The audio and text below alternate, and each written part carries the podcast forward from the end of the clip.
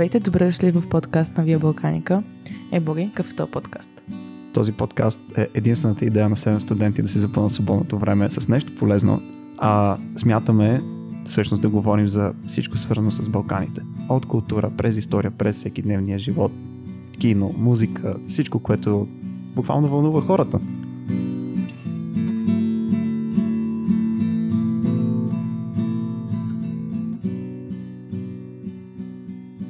А сега ви оставяме в ръцете на нашия водещ.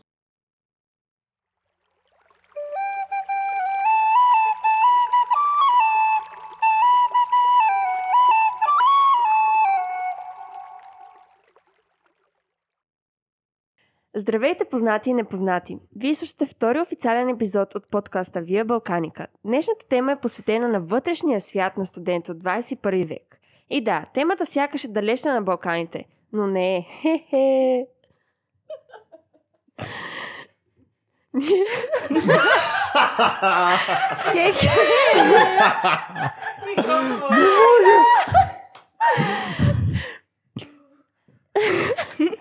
Та така.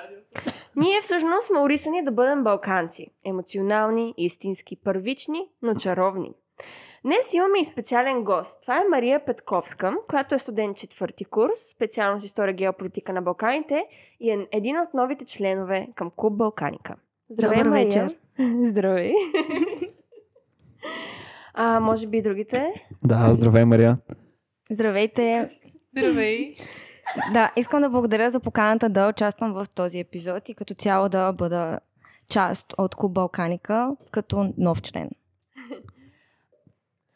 Предлагам да започнем а, днешния разговор с, въпроса или по-скоро поканен да не скажеш малко повече за сблъсъка си с университета. Да, добре, историята е така доста интересна, може и малко комична на моменти. Ам, като цяло аз а, в гимназията бях, така да кажем, много хаотичен човек. Нямах а, особени интереси, защото постоянно се меняха. Ам, един път харесвах нещо, след това ми писваше и нищо не съм довършила през живота си. И нали, съответно, след 12 клас не знаех с какво искам да се занимавам и просто реших да го карам на късмет, така да се каже.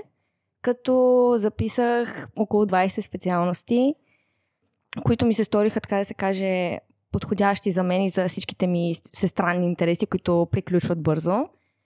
И конкретно нашата специалност, аз въобще не я харесах и въобще не исках да я пиша, защото никога не съм имала интерес към... Към историята съм имала, но към геополитиката не. Но майка ми много я хареса и ми каза, запиши я, запиши я, запиши я. И аз не, не, няма да я запиша. И в крайна сметка обаче реших да я запиша, но в а, по-задни места. Като въобще не мислех, че ще ме приемат там. Даже въобще не съм го Въобще не съм си го излагала това нали, в главата. И в момента, в който видях, че са ме приели, беше един трагичен ден за мен.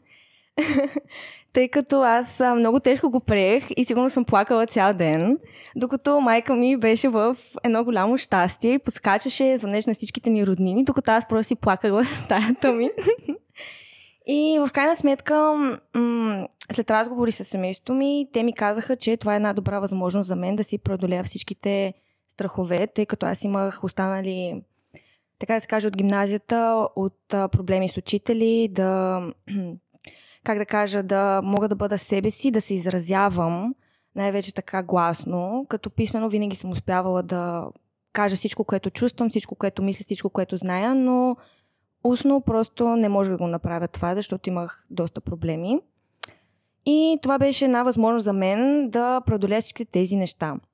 Като аз си го поставих това за цел, така да се каже, и просто се надявах да си намеря моето място. И с влизането в специалността мога да кажа, че а, се влюбих два пъти. Първият път в колегите ми, тъй като а, те са страхотни хора, просто ние сме толкова различни един от друг, но в същото време нещо ни свързва помежду ни.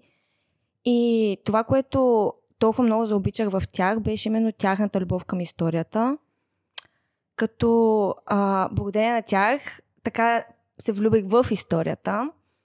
По-скоро преоткрих интереса ми към историята, защото аз още от малка винаги съм харесвала да уча по история, да чета а, всякакви тематики на тази тема, но след това малко всичко се промени. И ам, в последствие, след като влезнах, просто видях всички колко са интелигентни, колко са еродирани, колко са колко са наясно с толкова много неща, които се случват на Балканите. Аз самата а, не бях, да, признавам си, просто нямах си халхабер какво се случва.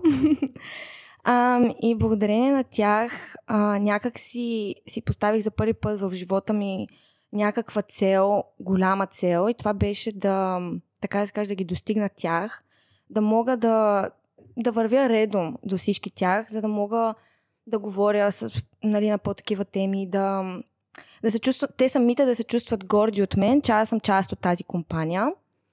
И за мен, може би това звучи странно за повечето слушателите, но за мен това беше много хубаво, защото цял живот съм искала да бъда част от група, която ам, има толкова големи интереси, толкова а, толкова са, бих казала, емоционални, защото всеки един от тях има различни интереси спрямо историята, спрямо Балканите, спрямо абсолютно всичко какво се случва в света и това мен толкова много ме впечатли, че вече след почти нали, 4 години по-късно бих казала, че съм ги достигнала и ам, се чувствам на мястото си, тъй като човек, който нямаше абсолютно никакви желания, никакви интереси, вече мога да кажа, че това не е така. Със сигурност много съм се променила и съм много горда, че всичко това ми се случи.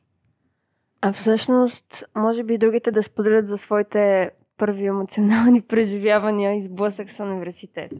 А, според мен всъщност тя каза нещо много интересно, което а, е много така тема, която се пропуска от нашите преподаватели. Не е упрек към тях, а именно защо оставаме в една специалност и дали не оставаме заради нашите колеги, с които ние изграждаме приятелства, които според мен остават за цял живот.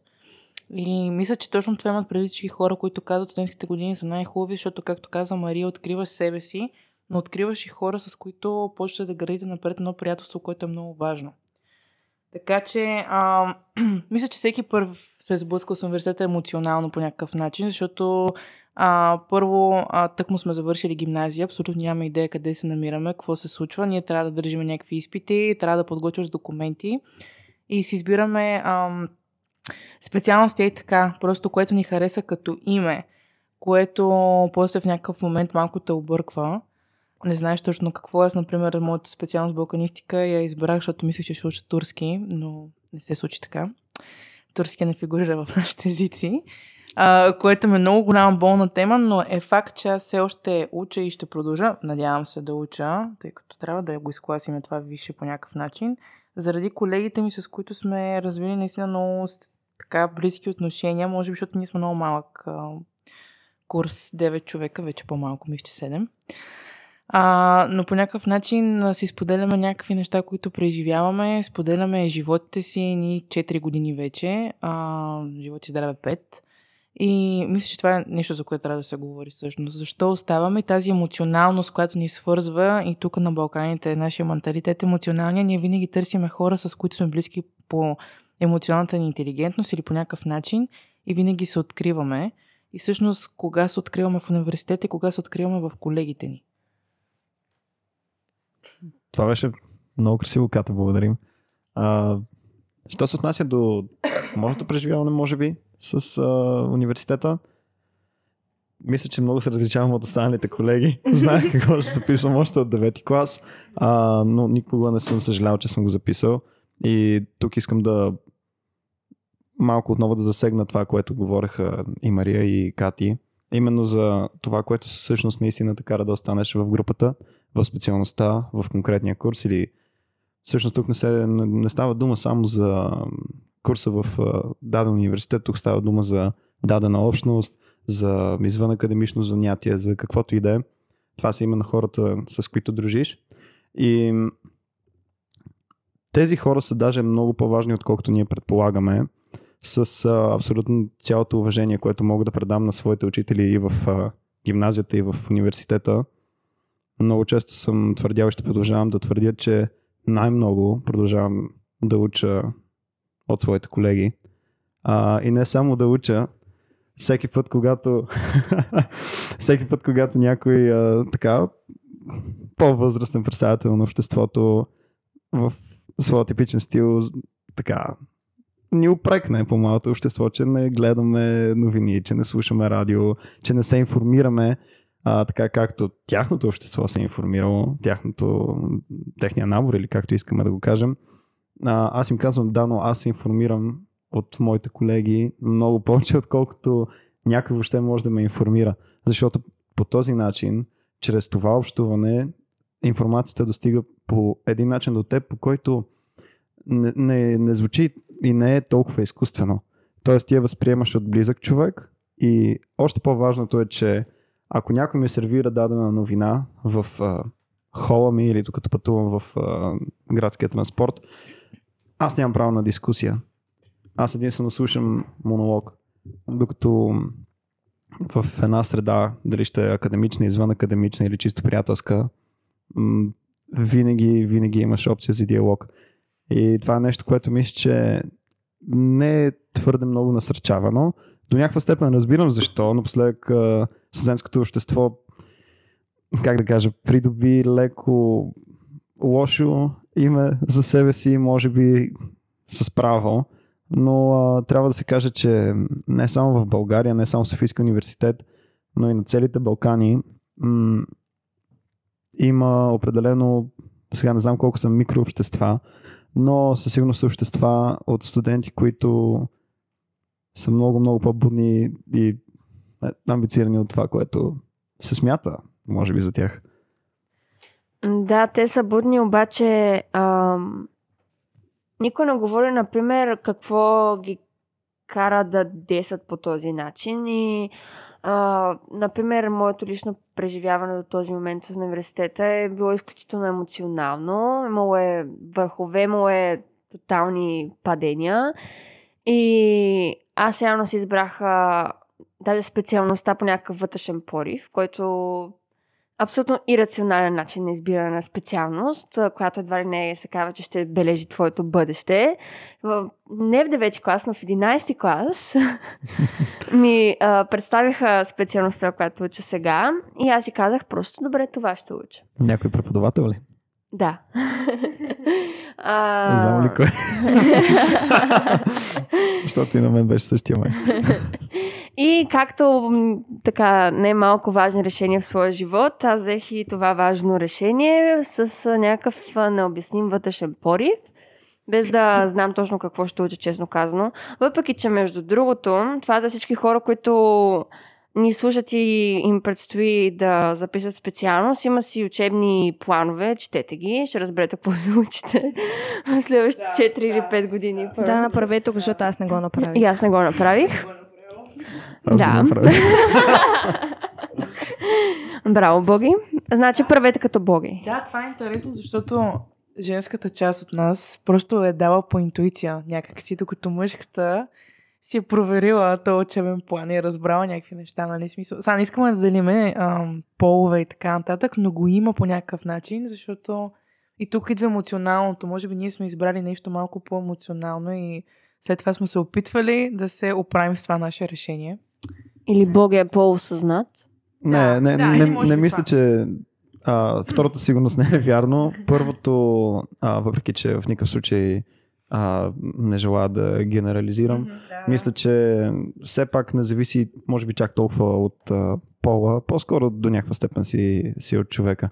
А, може би просто така сме се събрали в момента, че а, моите събеседници са една идея по-емоционални и обичат да действат а, Една идея. Една идея. Само една. И, но всъщност точно това беше причината да искаме да говорим за това. Много често в а, лекциите ни, особено по педагогическите специалности, което, за които знам, че много от събеседниците ми всъщност следват, а, се говори за нещо, което като че ли в нашата образователна система едва сега навлиза наистина. А, и това е именно емоционалната интелигентност. Един аспект от не само от образователната, но дори от обществената страна, който наистина поне към момента не е до там, до такава хубава степен развит. Ам, Зори, искаш ли да ни кажеш малко за, повече за емоционалната интелигентност като концепция? като концепция. Това е реално Сега, трябва да уточним няколко неща.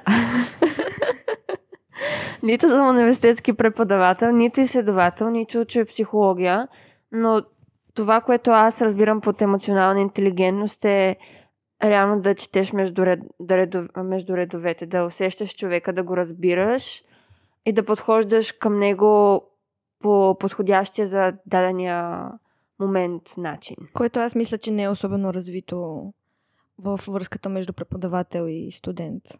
Не до такава степен. Между другото, поред мен би трябвало да уточним това, че има различни случаи. Има преподаватели, които проявяват изключително а, разбиране към нас. Даже понякога незаслужено. Тоест, ние не сме го заслужили напълно. Има някои преподаватели, които забравят аспекта, че всички сме хора и не знам по какъв точно начин ни възприемат. Сякаш, може би си нещо като робот, който може да върши това и това и това и давай, давай, давай, давай. Сега не знам точно каква е мисълта на подобни а, а, подбуди ти да караш а, студентите едва ли не се мъчат. Винаги има плюс в това, че се мъчиш, защото след това знаеш, например, някакъв материал или си придобил някакво много полезно а, умение. Например, бяхме на втори курс, втори семестър. И имахме една задача, пишем в курсова работа, трябваше да формираме теза. Значи това нещо толкова беше ми влязъл под кожата, толкова съм се стресирала от него. Буквално наистина много съм стресирала, разболях се от притеснение а, заради тази курсова работа. Това е просто една курсова работа. Даже един ден си спомням как седя и чистя у нас и прахосмокачката е пред мен и аз правя с нея, нали, с нея напред-назад, чистя пода и си казвам – кой може да плаща на посолство да печата реченици? Кой може да плаща на посолство да печата реченици? Изведнъж се сещам за въпроси. Изведнъж спирам просто мукачката и тичам бързо към лаптопа да си записам мисълта. Тоест до такава степен ми е влязла навътре тази задача и ми се отразива до такава степен на психическото и на емоционалното състояние, че аз започвам да живея с нея. Обаче, след това мълчение, което беше месец-два, не знам вече колко, придобих умението да пиша издържано, да пиша в академичен стил, което е много полезно за нашето образование като цяло. Даже понякога се чудя, добре, гадно ни е, трудно ни е, нямаш време, стресиран си, хиперемоционален, от това ти страдат взаимоотношения с а, всякакви хора, роднини, приятели, гаджета и прочие. Обаче в края на деня си заслужава – но такъв ли трябва да бъде път? На тебе трябва ли да ти бъде гадно, за да може после да чувстваш добре? Не трябва ли да бъде приятно, вдъхновяващо, от време на време трудно, не мъчително, за да може ти накрая да стигнеш в крайната цел? Ами на... По принцип трябва, но на практика е доста трудно. Тъй като според мен лично, а, относно тази история, която Зори разказа, аз живях а, същите неща, общо като нея, нали, свързани обаче с моята работа, която трябваше да върша тогава по тази дисциплина и в същото време а, някак си след като си видях крайния резултат, просто бях толкова доволна, че си спомням как си казах, ами струваше си. Някак си казах си ми, да, струваше си да а, съм в а, как да кажа, в някаква дупка, да не си говоря с близките ми дори, дори да не излизам и да уча по цял ден. Защото просто толкова бях удовлетворена от работата, че именно казах си, трудът ми беше заслужен, защото ето това има връзки с това, което казахме за относно а, че понякога липсва тази емоционална връзка между някои преподаватели и студенти, но тук в този случай според мен не липсваше, защото лично на мен, този преподавател, накрая, въпреки всичко, което ми беше подложил, просто а, той каза, а, ти можеш. Нали, ти можеш, имаш знания, това нали, лично говоря за себе си, имаш знания по определени нали, а, неща, можеш да се справиш. И това, като го нали, прочетох аз, тъй като все пак е онлайн обучение, не, не го говорим, а си го пишем. И някак си си казах, ами да, това е, това, това, така искам някой да ме мотивира да работя. Не да, да мъчеше ни, но бих казала по хубав начин. Има разлика между мъчене и мъчене. Да, даже според мен а, това лято бяхме на теренна практика и събирахме интервюта от едни села в а, Родопите. И бяхме в плата на един от преподавателите, които водеше тази практика. И тя всъщност ни разказваше за нейните студентски години. Ни разказа как е пътувала в чужбина. И това, което ме очуди, че представя едва ли не истинската страна на нещата. Тя каза, че била толкова притеснена, че сега това няма да е приятно, но а, постоянно е повръщала от притеснение. И това няма често да го чуеш от преподавател или от човек. И това ме навежда на мисълта и по-скоро конструира в съзнанието ми мнението ми, че според мен хората не говорят достатъчно за емоциите си, защото те решават, те са от значение за твоите действия и за ежедневието ти. И реално има хора обаче, които са интроверти, има хора, които са екстроверти, които им е приятно да си говорят за емоциите, които не им е приятно да си говорят за емоциите. Но някак си има нещо вдъхновяващо или мотивиращо човека срещу тебе, който го виждаш като един авторитет, който е постигнал определени неща, да ти каже, вижте, на мен на вашата възраст ми беше много трудно, нямах никакво време, постоянно седях в библиотеката, например, а, или постоянно пътувах и проче, обаче накрая успях, всичко си заслужава, правете го и вие. Ам, така. А, Дърпи, дърпи. Така. значи, а, така. по принцип, Звучиш сега, като мен. хубаво е да кажем, че нали, в момента чуваме две гледни точки на хора, които а, са доста емоционални към своето образование. В смисъл такъв, че ам, това са хора, които дават много от времето си, от желанието си, за да постигнат определени резултати.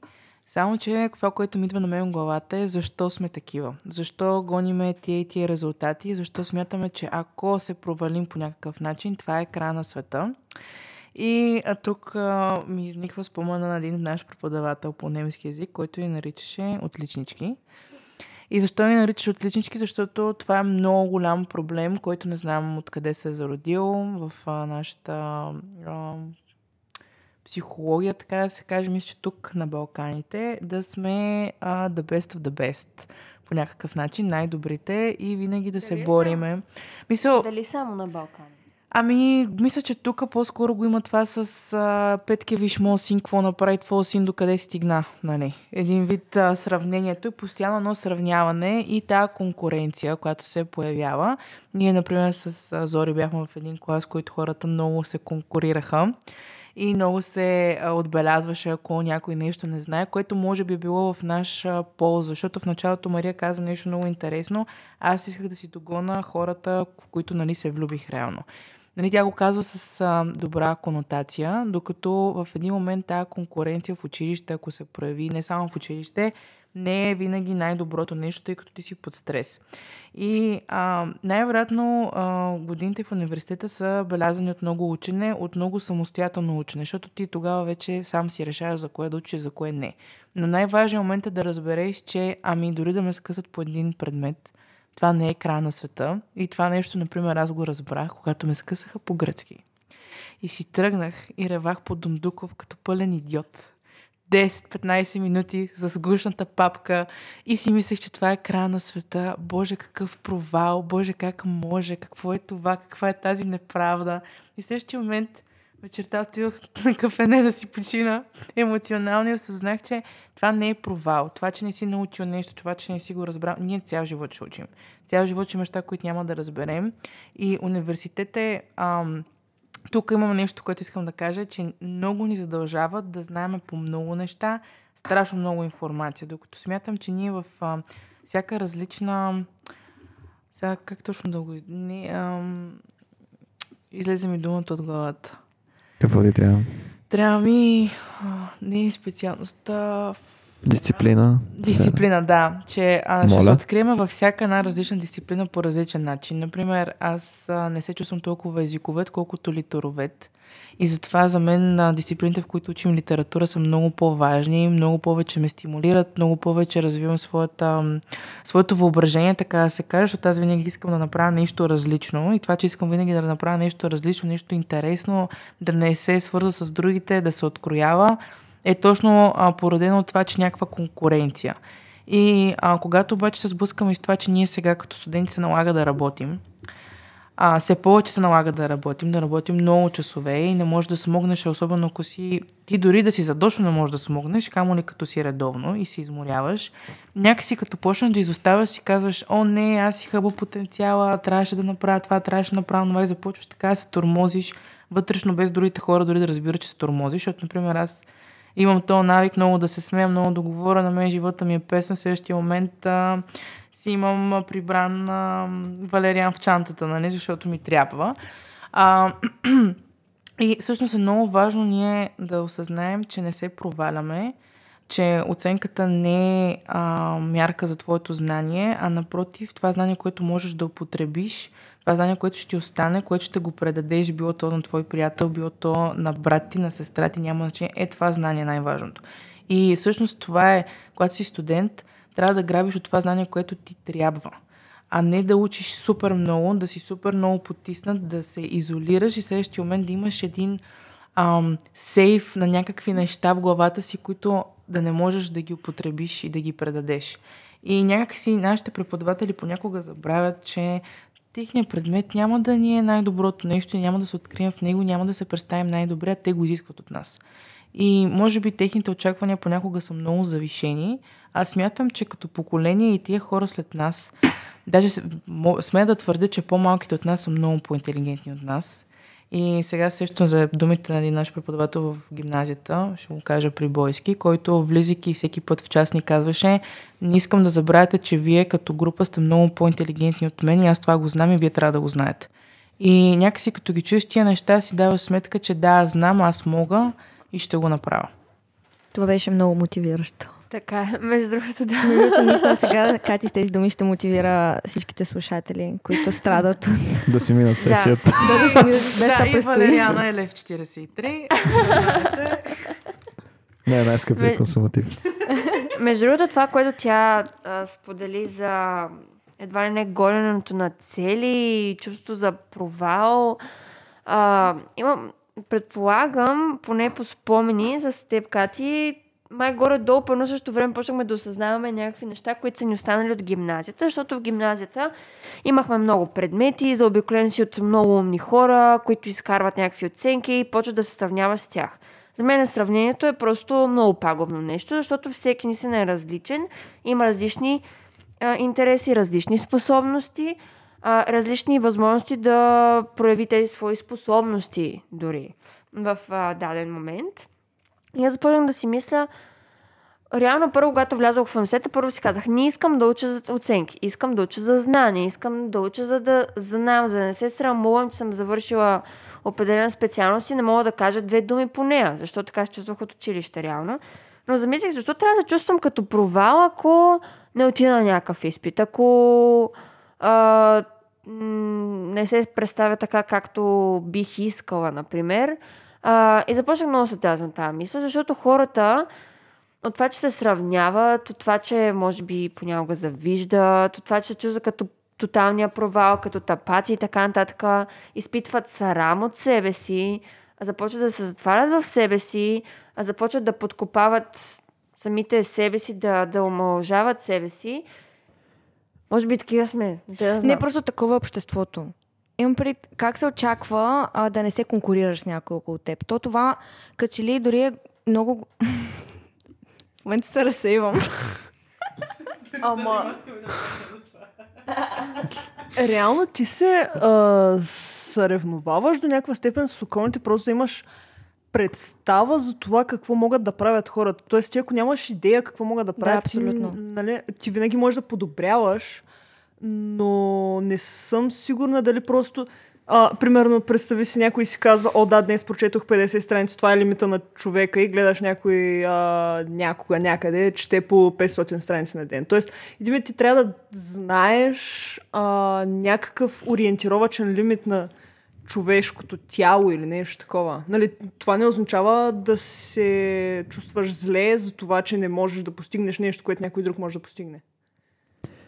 Да, аз а, реално разбрах Мария, която сега се включи в нашия разговор. Не е другата Мария, да. Не е другата Мария, другата Мария. Мария Антонета. Ана Мария. Мария Антонета.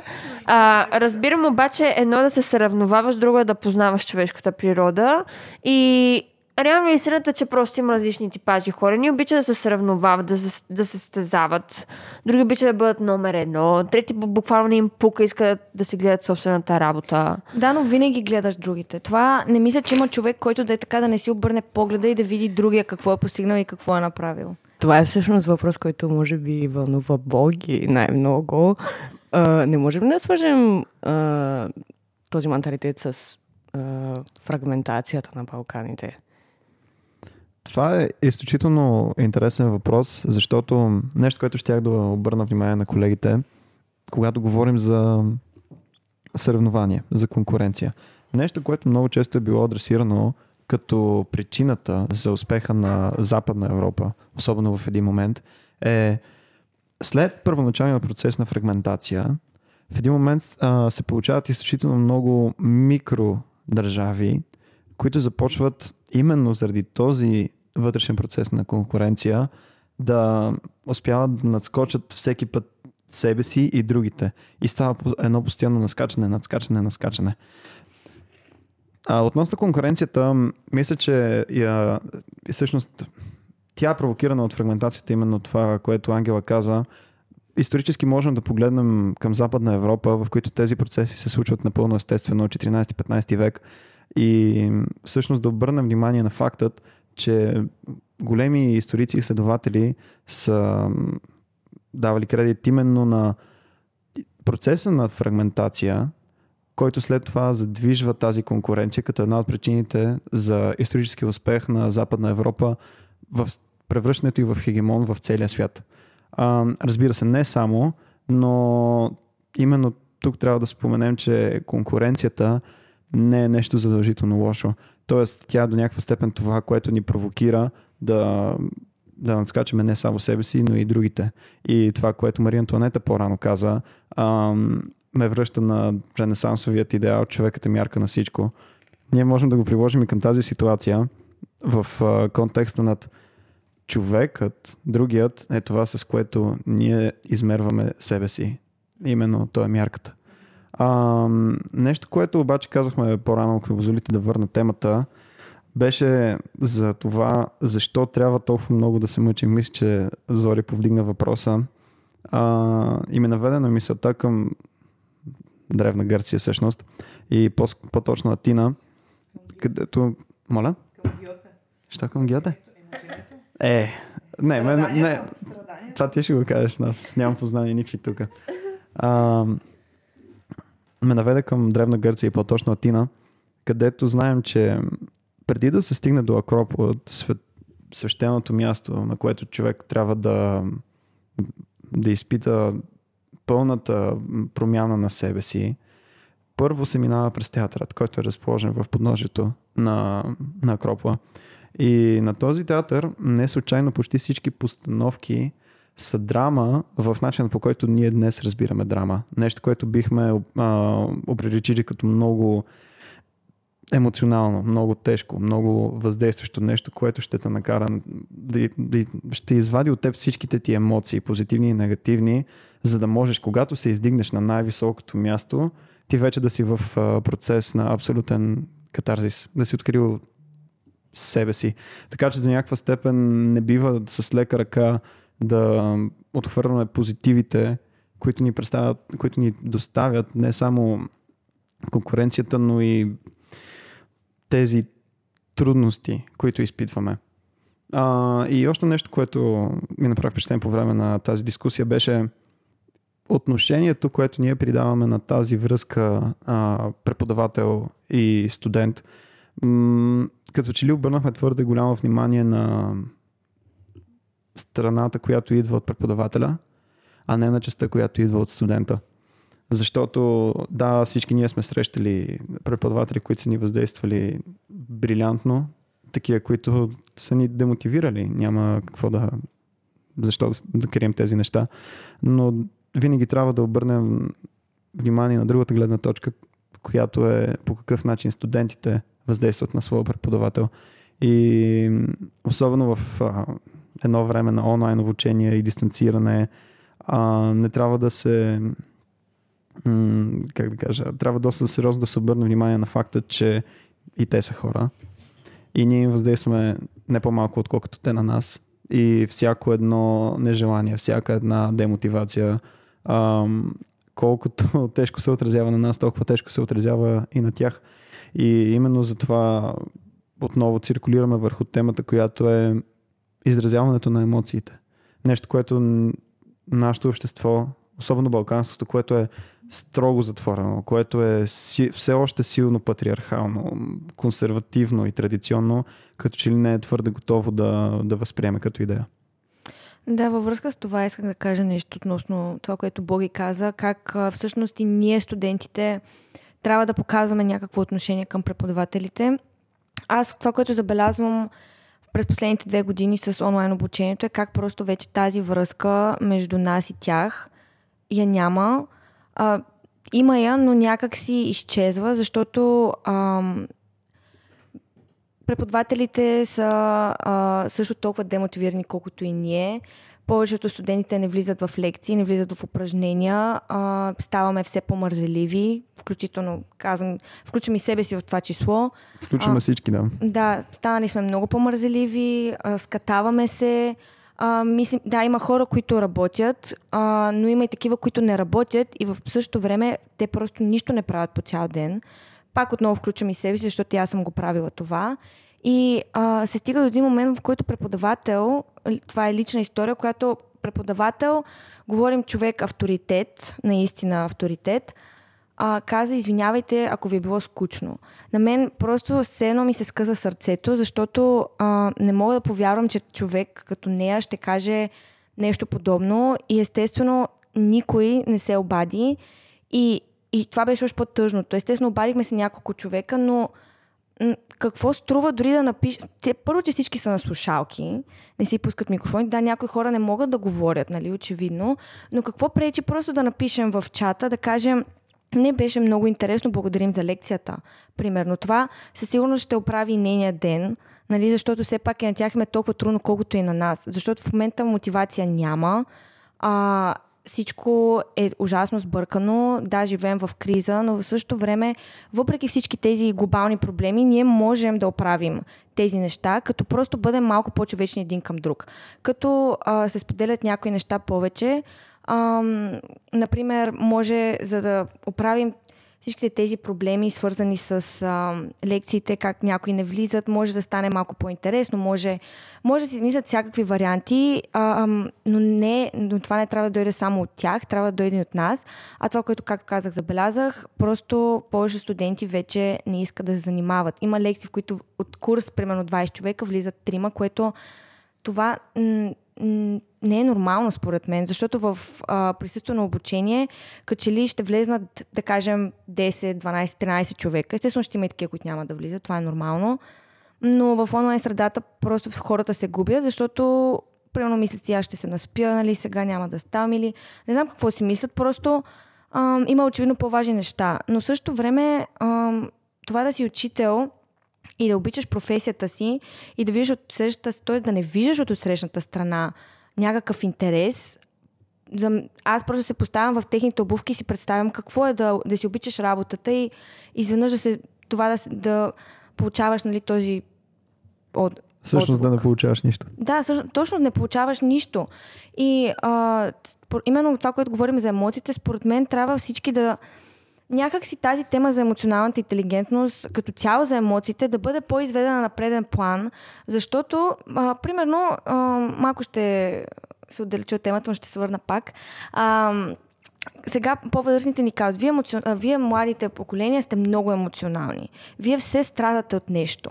И аз казвам, ами да, защото ние говорим много за това. В момента много се говори за психиката на хората. Ти не знаеш един човек какво изживява, но някакси вече се замисляш много повече какво, той през какво минава. И според мен, ако тези неща се обсъждат повече, не само в, университет, говорим в училище, ако някакси се обръща повече внимание на деца и на, на учители, не само на нас, И на родители, добре да започна в да, между другото, щях да кажа. И на родители. Ако повече се обръща внимание на тези неща, може би в, в момента света, в който живеем, ще има някакво, що го е някакво подобрение. И всички ние а, няма да сме, така кажа, ам, отекчени или демотивирани от а, образователния процес, защото в момента образованието ни затъва. Затъва, защото няма интерес, не само заради други нали, ред причини, които не са по тази тема, но най-вече защото няма интерес, няма никаква мотивация. И дали е приоритет за държавата? Да, не е приоритет, това е истината. И единствено, което ние можем да направим е някакси да се борим срещу тези неща, като изведем на преден план а, какво всъщност се случва, да, да се поговори за всичките тези емоции, които се таят нали, в нас, студенти, в преподаватели, да се измисли някакво решение, за да може да се оправи цялата, цялото това обучение. Аз само искам да кажа, че според мен да има демотивация в студентите, в частност поне тук при нас, не а, играе роля само това, че е онлайн обучение, защото значи, онлайн обучението със сигурност отразява много зле според мен на по-малките деца, които не са изживели това, което ние сме изживели, именно социализирането. Ние не си го даваме, нали, не си даваме сметка за това нещо, защото ние вече сме го живяли. Ние сме имали нашите 12 години, имали сме а, всякакви такива глупости, които сме правили, тичали сме по коридорите. Те в момента това не го правят. Те са в една стая и в тази стая има дори физическо, което е просто нали, скандално. Но а, демотивацията според мен идва и от това, че а, програмите са много тежки и те не се а, апгрейдват, а не се променят. Добре, обновяват. Да, добре, обновяват. Браво, стигнахме и до българската. Да. Те не се обновяват а, и отново това е, че образованието не е на преден план. А, значи не може, нали, наши приятели, които са в чужбина, да дават а, луди пари за образование, което могат да получат и тук, но там те да са по-ощетени от към това, от тяхната заето. Защото просто, а, дори да сме присъствено, лично на мен понякога ми е уморително да съм от сутрин до вечер и да съм в адекватно състояние с идеята да да знам да се интересувам и да участвам. Например, имахме тура на литературата, си спомням, което беше страхотна дисциплина, а, с страшно вдъхновяващ преподавател, който а, абсолютен еродит човек, култура. Този човек просто е култура. И, например, тази лекция си спомням, че ни беше последна, а, първи семестър, т.е. тъмва се в пет. Ние в 7 часа имаме лекция, ти си смазан, цял ден си бил в университета, искаш да участваш, той те пита за филми, питате за книги, обяснява ти за теория на литературата, което просто в този момент не сме се сблъсквали с него, е супер интересно. А, просто разнищва всяка една литература, така да се каже, в нейните, до нейната най-малка градивна частица и ти просто се чувстваш изморен. И чувствайки си изморен, просто не можеш да смогнеш с това да си продуктивен. Сега за самото онлайн обучение и това, че нали си казваш, да, ще се наспа и така нататък. Да, факт, например, аз се радвам като сме онлайн по тази причина, че мога да свърша някакви неща и в същото време да съм в лекция. Да, това ще кажа, че има. А, защото, да, нали, те казват, вие не сте средоточени изцяло в ам, а, процеса на въпросната лекция. Но това не е точно така, защото вчера гледах едно видео в YouTube, което беше за а, интелигентните хора и всъщност, че интелигентните хора имат нужда, когато слушат нещо и искат да го научат, да се занимават с нещо друго. А, дадоха пример с това, че много често си драскаш в тетрадката. Всички деца, според мен, като по-малки, не само, и докато водим лекции, според мен, почваме да драскаме или търсиме нещо друго, но в същото време нашия мозък асимилира това, което се случва. И когато сме онлайн, например, на мен ми се е случвало а, да простирам, да чиста, да пускам прахосмокачка, но съм с слушалките, слушам, спирам, включвам се, отговарям и продължавам. Случва се да отида на а, маникюр, маникюристката ми да слуша лекцията с мен и да иска да участва, защото и харесва лекцията и понеже я слуша. Тоест, в момента онлайн обучението става малко по-достъпно дори за хора, които не са в нашата специалност, тъй като случва да събираме с приятели, да имам лекция, да я пуснете, да я слушат. Например, а, за културната антропология, която е просто още една страхотна дисциплина, която не трябваше да учиме само два семестра, но това е друг въпрос. И ето до това, което искам да кажа, че учиме някакви неща, които са много интересни, които са ам, с много фактори и в следващия момент не им се отдава ам, шанса да достигнат както трябва до нас. Ние учим страшно много неща, а опитваме се да... Опитват се да ни накарат да учим за много, но накрая не научаваме нищо, защото нямаме достатъчно много време.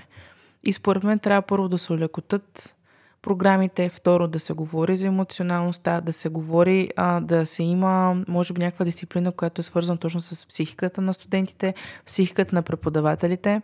Аз съм напълно съгласна, че трябва преподаватели и студенти и ученици да ходят на психотест, защото а, живеем в един много забързан свят, който става все по- и по-интернет зависим. Всяко нещо около нас, работата става хоум офис, всичко става хоум офис, ти можеш да изкараш 20 курса да си хоум офис, никога да не стъпиш в офис действителен, да не се запознаеш с твоите колеги, да си работиш единствено и само от вкъщи. Тоест света става все повече по-антисоциален и трябва някакси ние да се опитаме да работим с него, но в същото време да не губим своята социалност. Аз имам един въпрос. А, до каква степен всъщност онлайн обучението служи за катализатор за точно тези процеси, в които а, се вижда, че студентите не са мотивирани? Тоест, те така или иначе, нали, може би просто отиват на лекции за самото присъствие, но не слушат. Или да. преподаватели, които все пак сме имали преподаватели, които а, и присъствено не са присъствали. А, ами аз мисля, че тази демотивация винаги ще има, дали ще си онлайн или не онлайн. А, той се зависи от самия човек, но аз лично, от моя гледна точка, това, което виждам особено в нашия курс, е хора, които толкова много а, могат, знаят и са били активни. А, да, в момента гледам определени хора. Боги. А, някак си, а, някак си в момента просто ги няма, така да кажа. Това е от моя гледна точка. И аз това го забелязвам именно когато дойде онлайн обучението. А, нали, когато... Да, чакай, че вече много съм гладна хора сега. Да, смисъл... Да. Телец, телец, момент. телец. Да, да. Никога не съм смятал, че рекламата на Сникърс е вярна, но, но има е. човек тук, който я потвърждава Да, напълно. така е. Сникърс, моля ви, спонсорирайте ни. Ще каним Мария всеки път. Та да се върнем на въпроса. Както споменах, в, в, конкретно в нашия курс има хора, които наистина много, много знаят, много могат, но просто аз лично не виждам мотивация в тях да действат. И според мен това се е изразило именно в онлайн обучението, защото ам, аз поне така си го обяснявам, защото когато си лице в лице с преподавател, с колегите ти, пред теб има една карта на Балканите и всичко просто е видимо, може да го докоснеш, а не просто да гледаш в един екран, да те болят очите, а, да, дори да си купиш очила за очите ти, ам, е много по... А, да, тук казвам за себе си. Аз си купих очила специално, защото ме боляха очите. За очите ти ли?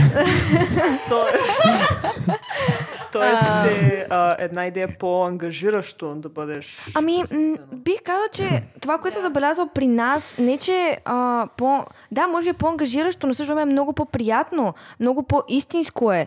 Всичкото това, което... Това е заради обстановката, но е по-ангажиращо. Първо пътуваш до Да, някъде. да, разбира се, че е И по-ангажиращо. второ, да. самата фигура на преподавателя пред тебе те кара неудобно ти да си Респект. Цъкаш в Да, но не е, ли по-добре, не е ли по-добре това, отколкото да, да... Какво значи трябва да пътуваш? Ами такъв е живота. Има преди защо е, трябваше да дойде онлайн. В София. Да дойде Не, а, Тя пандемията. е много права, защото това го забелязах и аз, когато забелязах сега тук един сняг, аз се депресирах и събудих нашите да ме закарат на работа. Аз буквално работя на 5 минути от нас. Това няма никакво значение, защото се научихме, че ни е удобно вкъщи. Да, абсолютно. А защо трябва да е така? Да. А, и ако се сетим, например, преди ние как сме пътували с един час по улица върх Манчо, сме вървели в Егати студа и не сме мрънкали. Не е им било проблем, че сме им подгизали краката и сме се топлили на парното в а, стаята, но ни е било забавно. Някакси просто а, идва момента на осъзнаване наистина в какъв свят започваме да живеем а, и как, как, как се променят правилата, един вид на играта, която играем, ако наречем, че живота е една игра.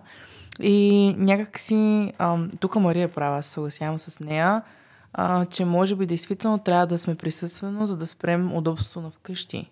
Въпреки, че е много удобно. Коя от двете Мари? Очевидно Може съм малко аз. Е. Не на Мария Антуанета. Просто, just Мария. А, нещо друго, може би до някаква степен същото, което казаха и колегите. за онлайн обучението е, че ли- лично за мен, поне това е моето усещане, бих пътувал и два часа в посока и бих вървял през най-големия сняг, само и само за да стигна до мястото. Само и само, Само за и да... само за своята любов. А, История, Точно, точно, точно. Абсолютно. така, да, и, за- и, за аз съм, любов. и аз съм на това мнение. Просто самото присъствие там толкова по-вдъхновяващо според мен, отколкото да си отворя лаптопа, да не съм си измила зъбите, да не съм закусвала, да си сложа очилата и просто да и да, и да блея в един екран. За очите. Очевидно за очите. Съгласна съм, съгласна съм. Да. И пак се връщаме на точно това, което говорихме в, в началото на епизода, че кое казахме е това, което най-много ни вдъхновява, кое е това, което ни запазва в специалността или в извън академичната дейност или в която и да е група. Хората. Хората. Хората, колегите. И когато тези колеги ти ги виждаш като едни иконки, включително и преподавателя и него, нямаш същата интеракция. А, това съм го говорил и с а, част от колегите, които в момента стоят до мен, че няма масова медия, която наистина да може да запълни дупката, която остава липсата на истинския човешки контакт. А, независимо колко напредва а, технологията, независимо, че вече? Чакаме а, VR класни стаи. Дори да, дори да получим VR класни стаи, въпреки нали, сега и, Най-вероятно и натам камери, да, и камери. Ми, сигурно натам вървим, което лично за мен е изключително жалко. И чипа в С- ваксините. Създаваш си аватар, човек. и- това вече не иска. И, и даскалката е някаква. Моля ви, използвайте само хуманоидни черти. Панчо, махни тази синя кожа, дето си я сложил, а ти си махни алигаторската глава. Това, а, това ще е много пагубно, просто отвратително. Не, ре- реално наистина аз също виждам, че вървим на там, което за, на мен лично не ми харесва, но... Хубавото е, че тук на Балканите ще сме последни с това. В смисъл, Да. то ще стигне, ще стигне някъде стигне след около късно. 5-10 години, най-вероятно Илон Мъск от Марс ще ни праща някакви неща. Ние тогава вече ще имаме VR и нашите деца ще са на а, онлайн детска градина. Най-големият проблем според мен на онлайн обучението, ако оставим липсата на човешкия контакт, беше, е, всъщност е, че това, то е твърде удобно. Мгм. Колко често сме говорили с родители, които казват, ето, на мен ми е по-добре, когато не трябва рано сутрин да, да ставам, за да оставам детето си на училище. А, преподаватели, които казват, да, на мен ми е по-лесно, вместо да трябва да се а, обличам и да ходя Не, те си слагат сакото, но Да, да, да, но ученици, които казват, ето аз мога да си карам лекцията от леглото, нали, даже не съм по пижама, се вика. А, това е най-страшният проблем на онлайн обучението, че ние не се ангажираме. Отново опираме до това, защо трябва да ти е трудно. Защо трябва да ти е трудно? Защото само така усещаш наистина. Живота. Да, Това е факт, защото а, ние хората обикновено искаме това, което не ни е достъпно и често пъти, когато нашите преподаватели сравняват времето, в което те са учили с това, в което ние учим, винаги казват как не ви се занимава, когато всичко ви е достъпно, всичко ви е под ръката, а всъщност това прави нещата скучни, когато всичко... абсолютно. абсолютно. То и затова в момента някои хора сме станали малко по-безразлични ам, и по-сиви, бих казала, именно защото всичко е ти е поднесено на тепсия, така да се каже. Не всичко, но Не, че е лошо неща. това. Не, Не е лично, за мен, лошо. е- лично за мен е лошо. Не е лошо, Е. но, но не е лошо от една страна, но от друга страна самото ти развитие, според мен, като човек е лошо. Защото не може ти от толкова млада възраст да си, да си свикнал всичко е така да ти е... Да, всичко да ти е вече, да, можеш да го докоснеш, така да се каже. Това за мен не е Да. хубаво, защото ти така ще научиш цял живот да бъдеш по този начин.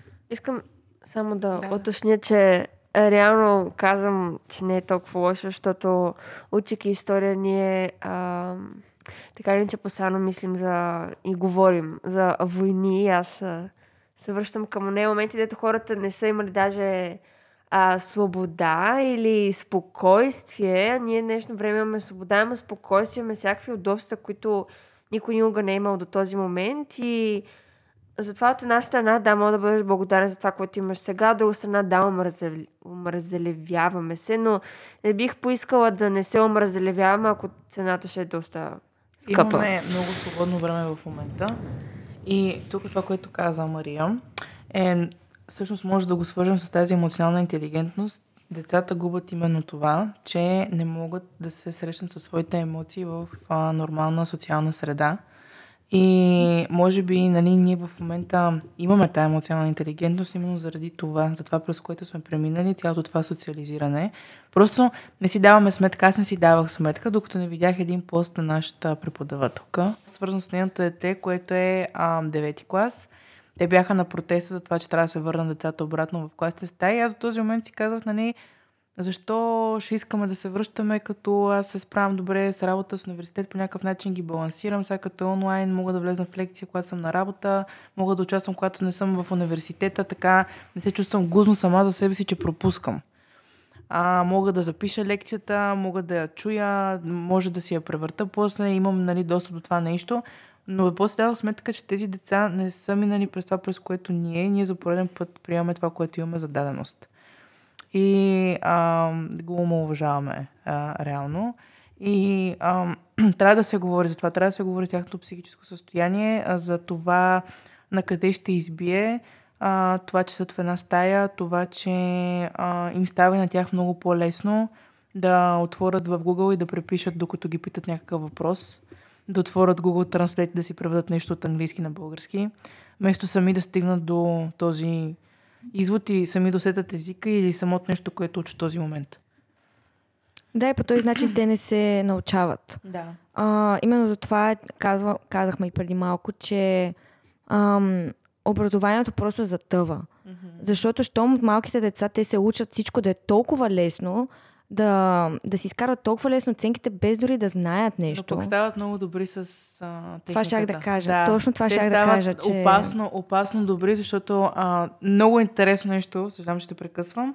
А, менеджера ми има малко детенце, което е на 3 годинки и това не само той, но и мои колеги, които имат малки деца, се сблъскват с този проблем, че децата им нали, от малки искат да използват телефони, таблети, гледат неща, а, главно, нали, които са на английски, тъй като масово техниката и защо а, онлайн пространството е на английски язик.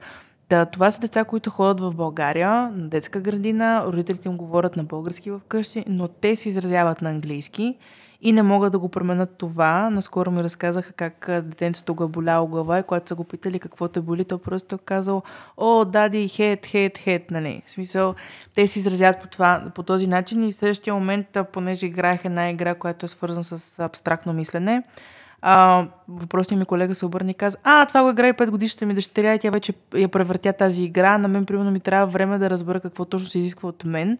И това, което бях казал по-рано, че те, стават, те са много по-интелигентни в това нещо от нас и много по-навътре в тези неща и стават като едни малки роботчета. Което да. е но примерно по други неща, като че ли а, губят да, от да. тази гледна губят, точка. Губят. губят всъщност хуманното. Точно, губят. Губят човешкото, ние това казахме. Да. Стават да. роботи. Да, стават роботи. Точно. Наистина стават роботи. И ето пак нещо, отново се връщаме на този въпрос, защо трябва да ти е трудно. Иначе, иначе нищо не получаваш. Едно време, когато всички сме чували тези истории, о, аз по ваше време ходех 7 км в дълбокия сняг, за да стигна до училище, да, в посока. Факт, нали, факт. факт нали, колко много баби и дявци наистина са го правили това.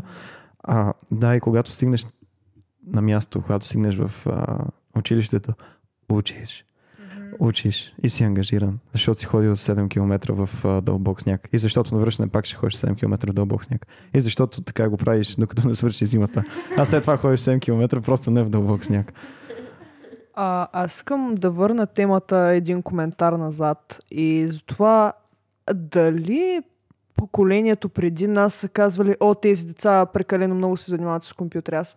Тоест, идеята ми е, а, дали няма да се компенсира точно това по някакъв начин. Както и за нашето поколение са смятали, че прекалено много се занимаваме с техника и ние смятаме, нали, кръговрата на живота, колелото се върти, както казват а, нашите.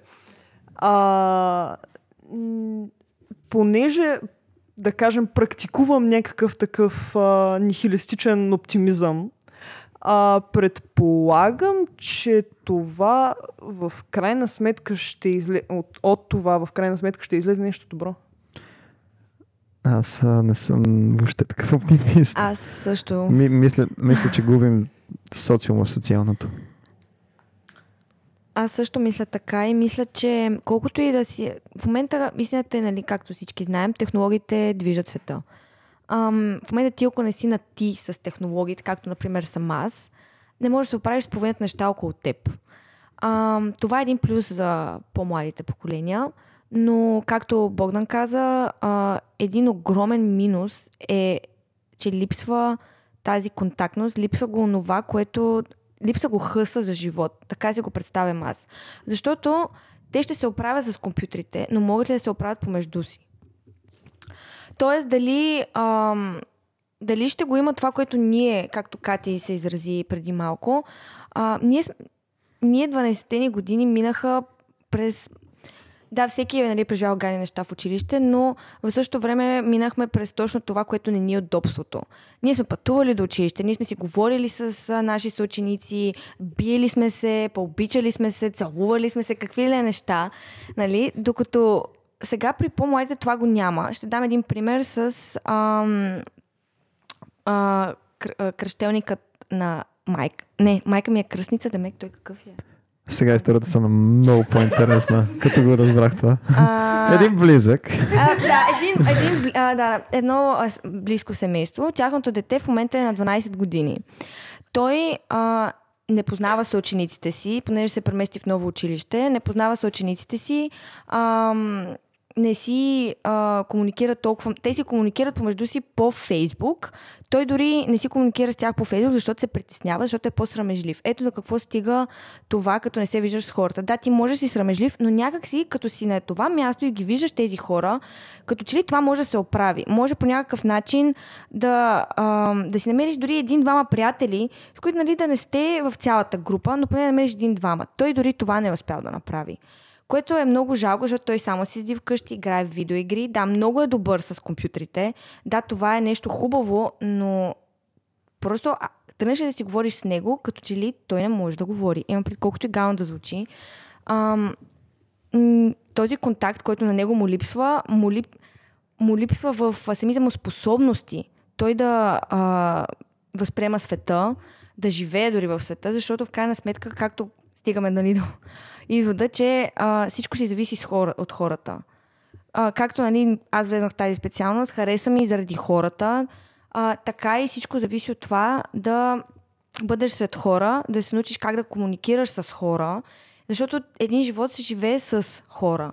А, но не избързваш ли малко с а, това в днешно време, че а, просто ситуацията с младите е такава? Понеже в момента това е сравнително нова ситуация и се предполага, че ще се върнем присъствено. Тоест, да, ситуацията, която ти описа, звучи Дали като... върнем? А, звучи като... Нещо изкарано от а, подкаст, правен след 20 години, а, в които имаш цяло едно поколение, което а, от хора, които не са се виждали на живо.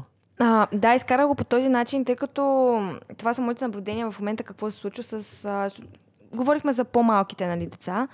Ам, и просто това, това го забелязвам и дали ще се върнем присъствено, не знам, но това ще остане. Това ще си остане и истината е, че много хора, както и Кати каза, харесват повече онлайн обучението и м- някои майки се бунтуват това да си пускат децата присъствено, някои деца дори не искат да са присъствено, защото си изкарват по-лесно оценките. Ам, и поради тази причина го казах това. Не, че е някакъв свършен факт. Аз се надявам да не. Наистина се надявам това да не се случва а, и за напред в бъдещето, защото според мен ще е ужасно опасно. А, така, това, което искам да кажа аз е, първо да не забравяме, нали, че ние, например, имаме сами избора да, да си изберем да сме антисоциални. А, но те, някоя част от тези деца, нямат този избор. Той просто им се налага, както примерно в този случай, който тя разказа. Но това е те, просто по някакъв начин му е наложено да е антисоциално сега, защото първо, нали, той е по-притеснителен и второ, той е в нов клас. Но има и друго нещо, поне тук мога да съда за България и най-вече по брат ми, който е на 15 години. Той, когато е онлайн, нали, а, влиза в час, но след това по- излиза навън и не се спира да обикаля, не се спира да се събират като групи. И мисля, че ще намеса пак TikTok. Но а, в този случай TikTok в някакъв момент тук, поне в България, по някакъв начин повлия на това хората се социализират извън а, онлайн средите. Защото това нещо с онлайн средите го има ние като бяхме малки. Аз, например, като бях примерно 6-7 клас, пишех много истории, фенфикшени и така направих супер много приятели из цяла България и ни беше по-трудно нали, да се виждаме, но някакси някой, който идва в София или някъде другаде по морето, сме се събирали, сме се виждали, сме се запознавали. Това нещо случва и сега в TikTok. Те са нали, затворени по някакъв начин, но въпреки това се организират сами децата да се видят, да се срещнат, да се, да се снимат ли или нещо друго такова, правят социален контакт, намират социални приятели а, в интернет среда. Тоест имаме 50-50. Идеята е... Добре, имаме... А... Да. да. Играли сме добро, немали сме шанс. Обаче... а, в смисъл, а, ще е хубаво по някакъв начин а, да се надяваме позитивно, да мислим и да не се случи нали, най-лошото нещо, да станем ни роботчета. Не съм готова. Живота е много хубаво нещо. Трябва да сме благодарни, че сме живи, че го живеем, защото не са много хубаво нещо, особено дискотеките. То, а, защо харесвам дискотеките? Защото има супер много хора, които танцуват. Дори не говоря за чалгата в момента. Богдане, ти ходиш, на, ти ходиш на барове, които пак се танцува. Същото и на дискотека. М, Между другото, тъй като аз не съм се включила от известно време в разговора, бих искала да изразя своето съгласие с а, гледните точки на Богдан, Кати и Мария. Съгласна съм с тях, а, с това, което те изразиха като свое мнение. Смятам, че не сме единствените четирима или петима или шестима, тъй като в момента всъщност сме шест. На четирима основно говориме. А, мисля, че не сме единствените души, които са съгласни с подобни мнения. Има и много още, които биха били съпричастни в нашите мисли, емоции и прочие.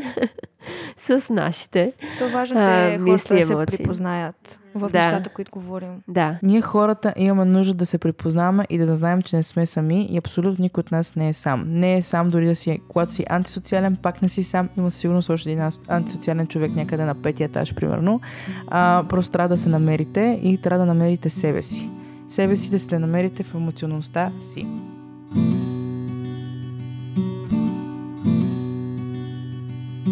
Това е един добър а, край на нашия разговор, който става ясно, че не е предварително подготвен. Идеята е да бъде един истински разговор и смятам, че всеки от нас беше искрен по време на него. Благодаря на нашия специален гост, Мария Петковска. Чувствам се по-аскана. Много да, и аз благодаря за това, че ме поканихте тази вечер. Ние вече седим няколко часа тук. А, и надявам се на всички слушатели да, да ми било интересно, защото наистина това не беше планирано по никакъв начин. Този, а, този разговор, да. Беше напълно обикновен.